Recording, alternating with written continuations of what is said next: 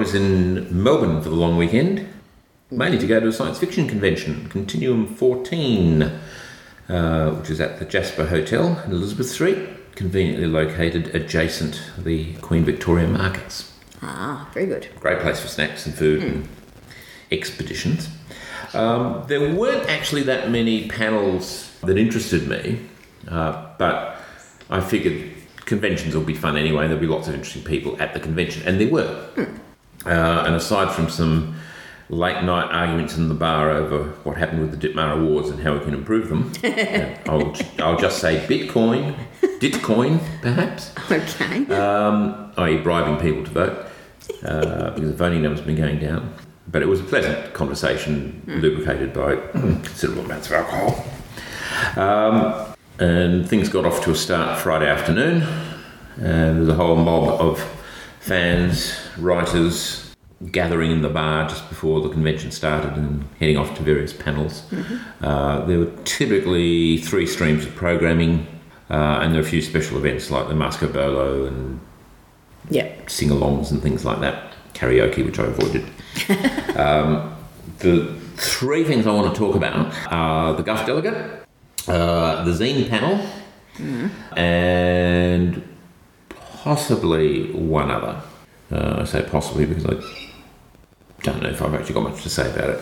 But let, us start with the Guff delegate, uh, who's from Poland. Uh, Marcin Kłak was brought here as the um, cultural uh, representative uh, from Polish fandom, and um, he was giving away lots of Polish chocolate, which was lots of fun.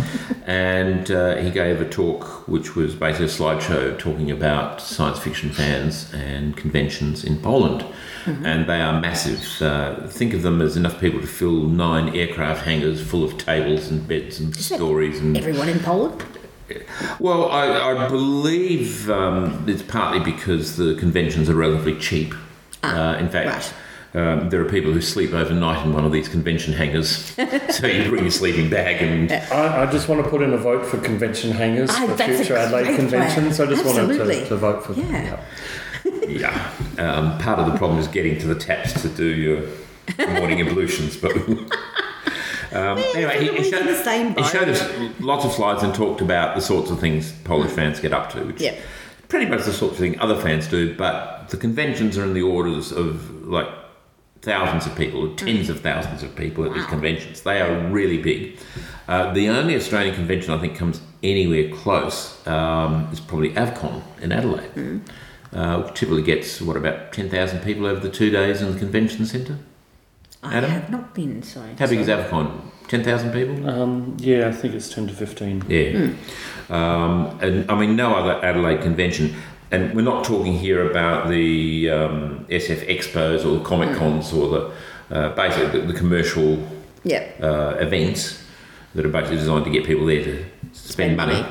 money. But we're talking about fan run conventions um, that are designed to get people together to. Avcon was originally fan themselves. run. I'm not sure if you'd still classify it as one, yeah, but it's, I've- yeah. it certainly started as fan run. Yeah. Well, there's still the same people involved, aren't there? Or has it become a commercial entity? Yeah, many of the originals are there, but it was it was originally a uni, university convention, but just grew a lot. Um, it's now a not for profit, so I suppose that still counts, Yeah. doesn't it? Yeah. Yeah. Yeah, still got the same sensibility, I think. And Uh, just in- your, your comparison, just checking for numbers, but I'm pretty sure they're talking 10 to 15,000 for Avcon now. yeah. 15,000 from t- in 2011, so still Yeah, growing. Martin had stayed with a, a well-known science fiction author, uh, Trudi Canavan. One of the things she gave him was a map of chocolate shops in Melbourne, Which Um, is essential. which is essential. So we There's organised. so many of them, you need the map anyway. So on, on the Sunday we organised a chocolate hunt.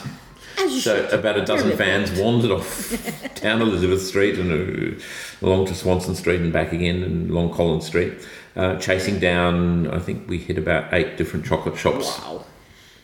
In the space of two hours, which wasn't bad. It's a very nice two hours.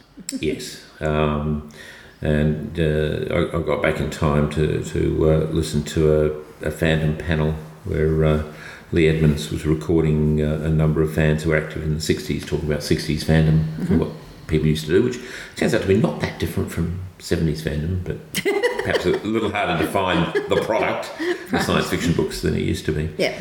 Um, the other panel that was really interesting was a zine panel, and particularly interesting because the members of the zine panel were the producers of what you might call the do-it-yourself zines or the art zines that are common nowadays. Right. Um, now, Leigh Edmonds, uh, who's among other things a fan historian, pointed out that um, all of these zines, um, you start with the science fiction fanzines, then you've got the punk zines, the music zines, the sport zines, and now what I like to this is call chronological. the art zines or the do-it-yourself zines. Uh, all of these arose from science fiction fanzines because the first uh, punk zine was actually produced by a science fiction fan who produced fanzines. Which would make sense, yeah. Uh, so they've all got similar descent, but there's a big difference in that the science fiction fanzines uh, tended to focus very heavily on communication because their means of contacting people overseas cheaply. Yeah. Uh, and as a consequence, they had a very strong and vibrant letter column. Uh, whereas these do-it-yourself zines tend not to have a letter column. They're produced by individuals on the spur of the moment as something they do, something creative they This is, do. this is the, the current The current, current. So it's more like little self-published, yes, Yeah, exactly. Uh, we've, not intended to be a communication device, really. yeah, Caitlin's done a couple of them. Well, been involved in a couple of them, Okay. and it's a quite different environment. Yeah, and it, it was quite interesting because we, we had um, someone there was handing out little mini comics and zines and little fold-up Oh, cool. story zines. uh, and there were a couple of people um, who produced an interesting uh, zine called Concrete Que- Queers. Concrete Queers was published to provide a positive uh, images of queer artists, and in ten issues they've published about fifty different artists. Wow. Okay. Uh, and that, that's it's paper, it's square bound, uh, yeah, it's a, it's a well produced zine, and they sell copies of it or So give them away again, I'm wondering whether it actually is a zine or if it's a small. Well, the, the, the difference between self published small magazine book and giveaway trading zine is, is an interesting one. Um, and it tends to be the, the fanzines tend to be given away Yeah. or traded. But these modern day zines, they, they, they tend to be for sale. Although, to be perfectly honest, a lot of the manufacturers also give them away to other people who produce zines. So I think they also do the swap. Well, that, that trading part, yes, seems Hmm. like zines. But if if they're also selling them, then I'm not entirely sure they are zines anymore. It seems more like small self-published. Well, there are fanzines that had a nominal cover price on them, uh, but they were seldom sold. Yeah. Or just if someone insisted they wanted to buy one, they could buy one. But Yeah. uh, really, yeah, it's a, it's a hobby you spend money on. Yeah. Um, and that was very interesting. But that uh, comment from Leigh Edmonds that, that you know, the, the fanzines were a means of communication that perhaps isn't.